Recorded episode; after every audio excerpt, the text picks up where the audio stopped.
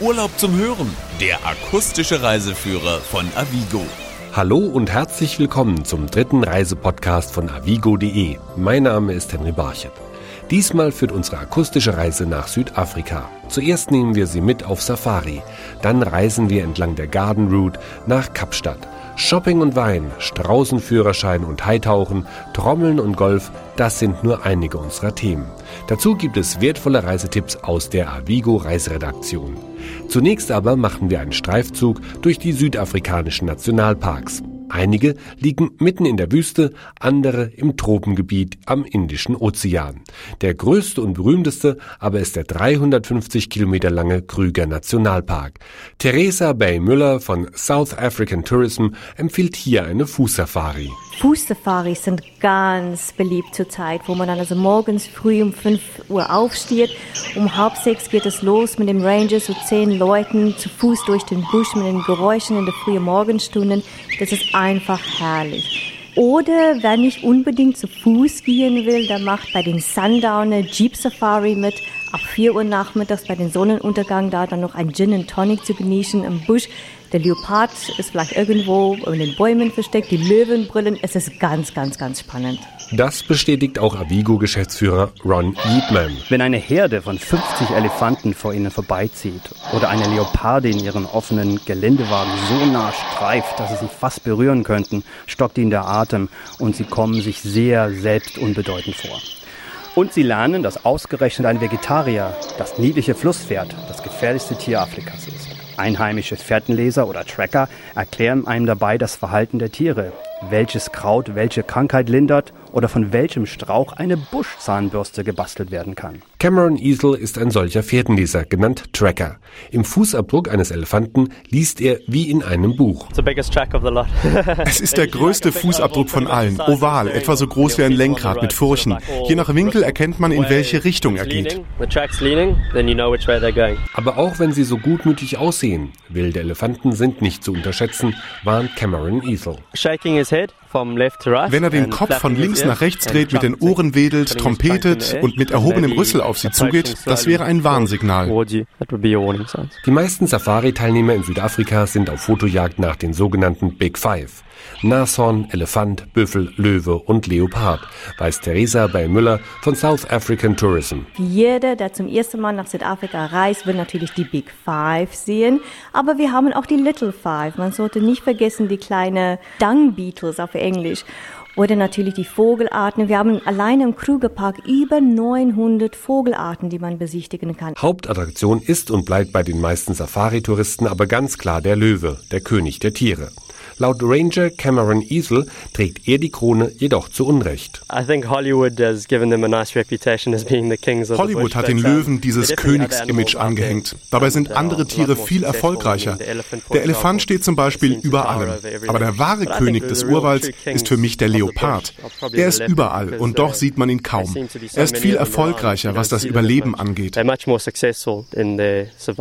Safari-Angebote gibt es in Südafrika viele. Fußsafaris, Jeep-Safaris, Flug- und sogar Ballonsafaris. Aber man kann auch mit dem eigenen Auto auf Abenteuertour gehen. Theresa Bell-Müller von South African Tourism. Man kann das durchaus auch selber machen. Das eine hat natürlich Vorteile, wenn man das mit einem Führer macht. Die kennen die Tiere, die erzählen auch über die Gewohnheiten der Tiere. Da sehen die auch viel mehr. Deren Augen sind geübt. Ich muss Ihnen ehrlich sagen, wenn man noch gar nicht auf Safari war und das allererste Mal im Busch ist, uh, dann ist es ganz schwer, wirklich so den Löwen im gelben Gras liegend zu sehen. Mit Führer kommen die Gäste in der Regel auch näher ran. Wie die Safari genau aussehen soll, ist im Endeffekt eine Frage der Zeit und des Geldbeutels, so Ron Yeatman von Avigo. Wenn man in viel kürzerer Zeit etwas erleben möchte, empfehlen sich die Lodges oder die privaten Lodges. Die sind etwas teurer, bieten einerseits ziemlich viel Luxus, was ja auch angenehm ist zwischendurch, und sie haben einen eigenen Ranger und einen Tracker. Buchen sollte man gerade bei der Hauptreisezeit vor Ort. Das können Sie natürlich auch auf www.avigo.de. Dort gibt es preisgünstige Lodges bis hin zu den teuren Luxuslodges. Naturerlebnisse bietet Südafrika aber längst nicht nur in den Safari-Gebieten. Eine der landschaftlich schönsten Strecken ist die sogenannte Garden Route. Theresa Bay Müller von South African Tourism nennt die wichtigsten Stationen. Der Tsitsikamma Nationalpark, wo man Wanderungen machen kann, um den ältesten Baum Südafrikas zu sehen oder die Lagunenlandschaft um Neisner rum. Und auch spannend, wenn man gerade an der Gartenroute ist, sollte man das nicht versäumen, auch bei den Straußen vorbeizuschauen. Und da kann man sogar seinen Straußenführerschein machen. Vor der Küste von Hermanus, etwa 160 Meilen östlich von Kapstadt, tummeln sich ganz andere große Tiere, so Reiseführer Michael Lutzeyer. Wenn Sie jetzt hier runterkommen, können Sie die Fontänen dort sehen. Wir haben ungefähr 160 Wale, das ist der südliche Glattwal. Also beobachten wir hier durch die Teleskope oder mit dem nackten Auge die Wale und fahren dann morgens oder mittags runter und setzen uns auf die Felsen und die Wale kommen ja bis auf 15 Meter ran und das sind die viertgrößten Wale der Welt. Der Anblick der Meeresgiganten ist so spektakulär, dass die Gemeinde von Hermanas extra einen neuen Beruf erfunden hat, den des Walschreiers. Mit seinem Horn aus Seetang steht Saul Cassana am Ufer und beobachtet die Meeresoberfläche. Actually, official uh, well crier. In other words, people they say well watcher. Ich bin der offizielle Wahlschreier. Man kann auch Wahlbeobachter sagen. Wenn ich Wale sehe, gebe ich das sofort ans Radio weiter und ans Touristeninformationscenter in Hermanas, sodass sich die Nachricht so schnell wie möglich verbreitet. So that we get the information spread as much as possible. Wie der Name schon sagt, besticht die Garden Route aber vor allem durch ihre Gärten. Die Pflanzenvielfalt in Südafrika ist gewaltig, so Michael Lutzeyer. Es gibt hier von Kapstadt bis nach Port Elizabeth im 80 Kilometer von der Küste bis ins Inland 9600 verschiedene Arten von Pflanzen, darunter 6500, die nur in dieser Gegend vorkommen. Ich weiß nicht genau, aber ich glaube, ihr habt eins oder zwei Erikas in Deutschland dieser Umgebung gibt es 756 verschiedene Arten von Erikas. Beeindruckend sind auch die Wälder aus riesigen Milkwood-Bäumen. Wenn Sie die Augen zumachen und Sie zurückdenken, als Sie Kind waren, dann stellen Sie sich einfach einen Märchenwald vor. Und es ist wie ein Märchenwald, weil die Äste so verzweigt sind und sie haben die Bedeckung von oben und das Licht scheint durch. Man kann sich hier richtig vorstellen, dass hier Prinzessen und so in diesem Wald leben. Von märchenhafter Einsamkeit ist am anderen Ende der Garden Route nichts mehr zu spüren. Hier liegt die Metropole Kapstadt mit ihren großstädtischen Attraktionen, so Theresa bei Müller. Kapstadt ist die Mutterstadt Südafrikas, unsere Mother City, gelegen am Hang vom Tafelberg. Eine wunderschöne Stadt, wo man abends in die Jazzkneipen gehen kann, um da die Musikszene Südafrikas zu kosten Tagsüber geht es entweder an den Strand oder runter zum Kap der Gute Hoffnung oder auf den verschiedenen Märkten. Es ist eine lebendige, kosmopolitische Stadt, die nie schläft. Das Wahrzeichen von Kapstadt ist der berühmte Tafelberg. Fremdenführer Hermann Mayer erklärt den Touristen den Ausblick von hier oben. Man kann beide Ozeane sehen den Indischen Ozean und den Atlantik. Vor uns hier liegt die Tafelbucht mit dem Kapstädter Hafen und der Innenstadt von Kapstadt. Und an der anderen Seite ist eben die Atlantik, wo die schönen Badeorte sind. Man kann bis zu den Hottentots-Holland-Gebirgen sehen und wo die Weingüter sind. Und wenn man jetzt hier an der Kapstädter Bucht an der Küste weiter entlang läuft, dann landet man irgendwann mal in Gibraltar. Hier in Kapstadt gründete der Holländer Jan van Ribbeck 1652 die erste Siedlung. Deshalb werden Touristen auf dem Tafelberg auch auf Afrikaans begrüßt. Goedemorgen dames en heren, welkom hier op Tafelberg. Ons hoop jullie geniet die bezoek hier.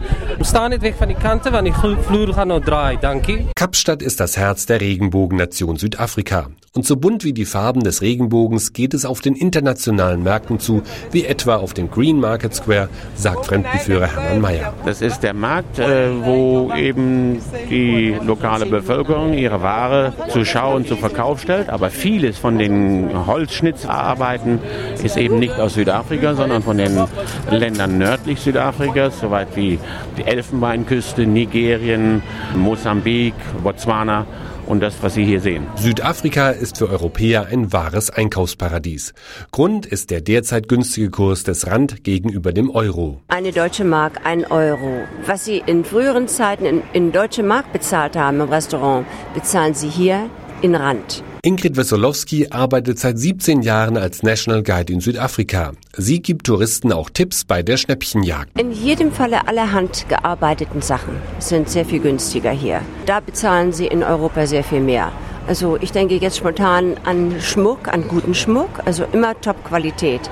Ich denke auch an die orientalische Qualität. Es gibt um Seiden, um Baumwolle, Sachen mit Perlenstickereien, die ja auch sehr viel günstiger sind, weil dann der Transport, würde er von hier dann noch weiter nach Europa gehen, bezahlt man automatisch auch in Europa wieder mehr Transportkosten. Richard Schäfer arbeitet als Lederdesigner.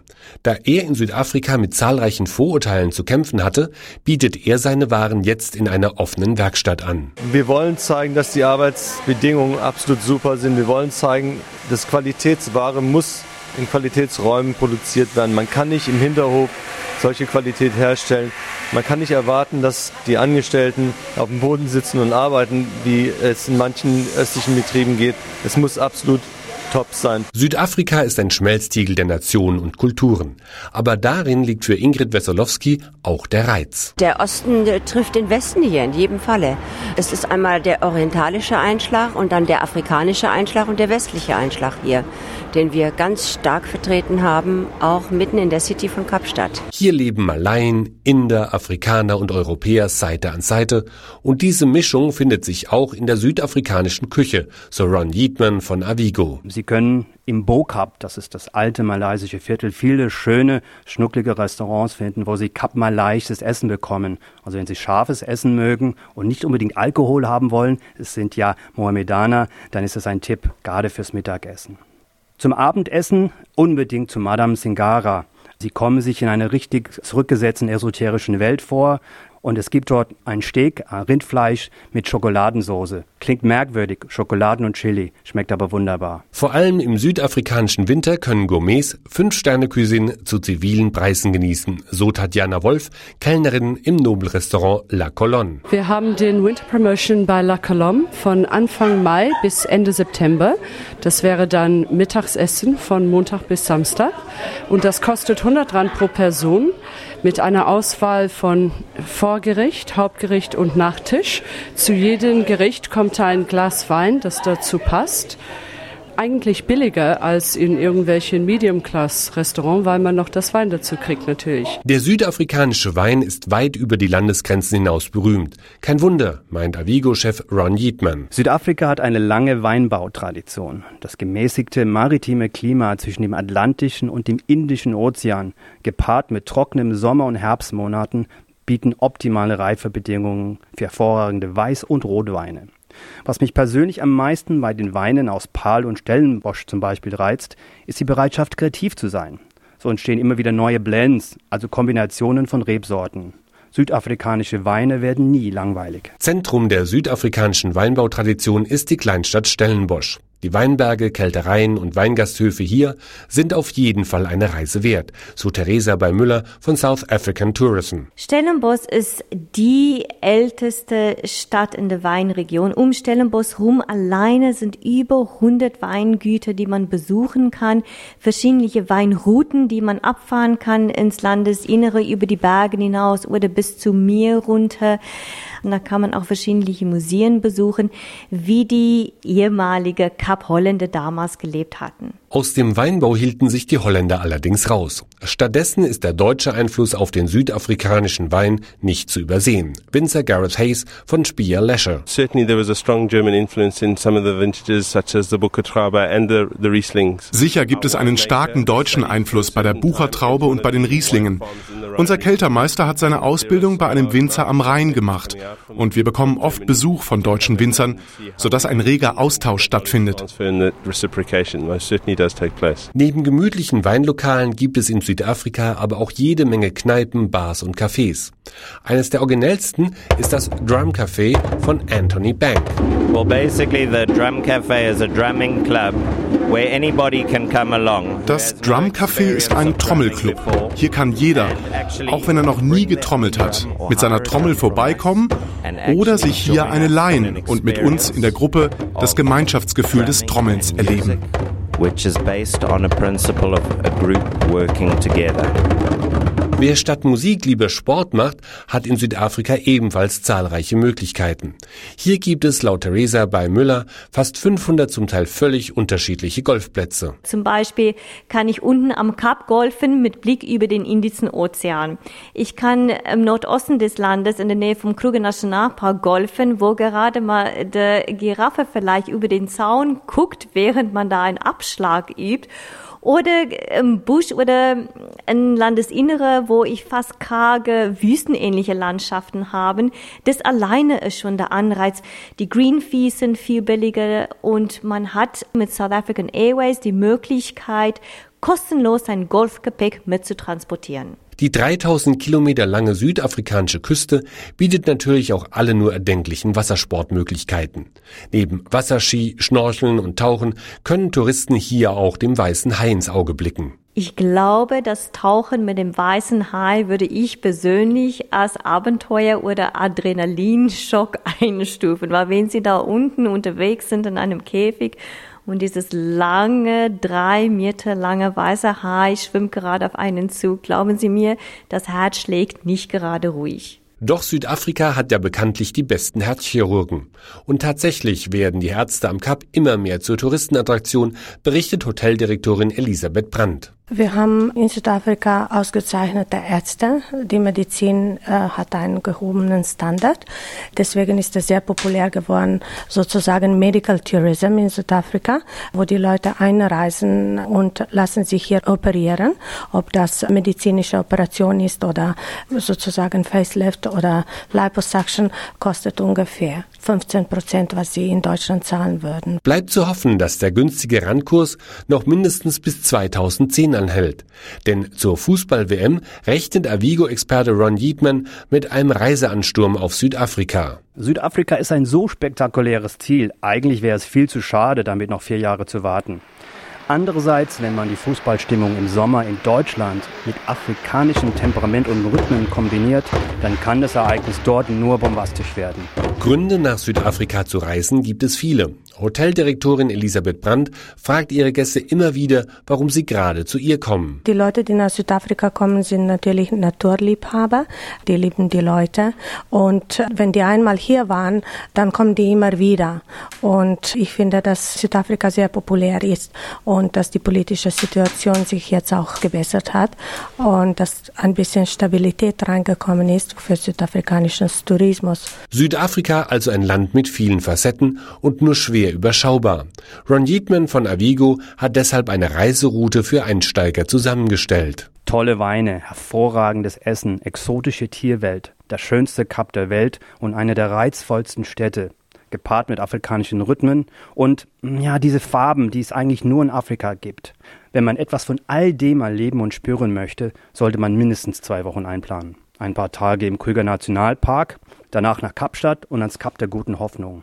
Weinprobe bei den Winzern in Pal oder Stellenbosch. Eine Fahrt mit der Gondel auf den Tafelberg und den Sundowner in Camps Bay wenn die Zeit noch reicht, ein paar Tage entlang der Garden Road, dem Indischen Ozean entlang. Reisen nach Südafrika gibt es das ganze Jahr über. Trotzdem gibt der Avigo-Experte Folgendes zu bedenken. Vom Frühlingsanfang der südlichen Halbkugel Ende September bis in den herbstlichen Mai hinein ist die ideale Reisezeit für Südafrika. Allerdings ist der Winter, also unser Juli-August, oft schöner als ein deutscher Sommer und durch die geringe Laubdichte hat man bei Tierbeobachtungen die bessere Sicht. Die Reisezeit bestimmt auch den Kofferinhalt. Das milde Klima erlaubt im Allgemeinen leichte, sommerliche, luftdurchlässige und bequeme Kleidung. Für kühle Abende sind Pullover oder Strickjacken nützlich. In den Wildschutzgebieten ist leichte, legere, aber auch strapazierfähige Kleidung angebracht. Wer an Wanderungen teilnehmen will, sollte zudem gedeckte Farben wählen. Festes Schuhwerk ist hier ebenso erforderlich wie für Wanderungen im Gebirge. Die Hygienevorschriften in Südafrika sind streng. Leitungswasser kann bedenkenlos getrunken werden. Doch einige Regeln sollte man beachten, so Ron Yeatman. Nun, einerseits sollte man bedenken, dass man nach Afrika reist. Andererseits hat das südlichste Land des Kontinents eine hervorragende medizinische Versorgung mit modernen Krankenhäusern, auch in kleineren Städten. Besuchern des Krüger Nationalparks und den angrenzenden Lohfeldregionen müssen in der feuchten Jahreszeit von Oktober bis Mai mit einem erhöhten Malariarisiko rechnen. Vor lästigen Moskitos und anderen Insekten kann man sich vor allem abends Am besten durch langärmige Kleidung, lange Hosen, Socken und Insektenschutzmittel schützen. Auch das Thema Sicherheit kommt immer wieder auf. Ron Yeatman von Avigo war in allen Regionen Südafrikas unterwegs. Südafrika und seine Menschen sind sehr vielschichtig und wie keine andere Gesellschaft ohne Probleme. Bei Reisen in der ganzen Welt und im Umgang mit Menschen sollte man immer den gesunden Menschenverstand walten lassen keinen teuren Schmuck zur Schau tragen oder Wertgegenstände offen im Mietwagen liegen lassen. In jeder Großstadt der Welt würde ich abends gewisse Gegenden und Straßen meiden. Diese Vorsichtsmaßnahmen gelten natürlich auch für Johannesburg, Kapstadt oder anderen Städten.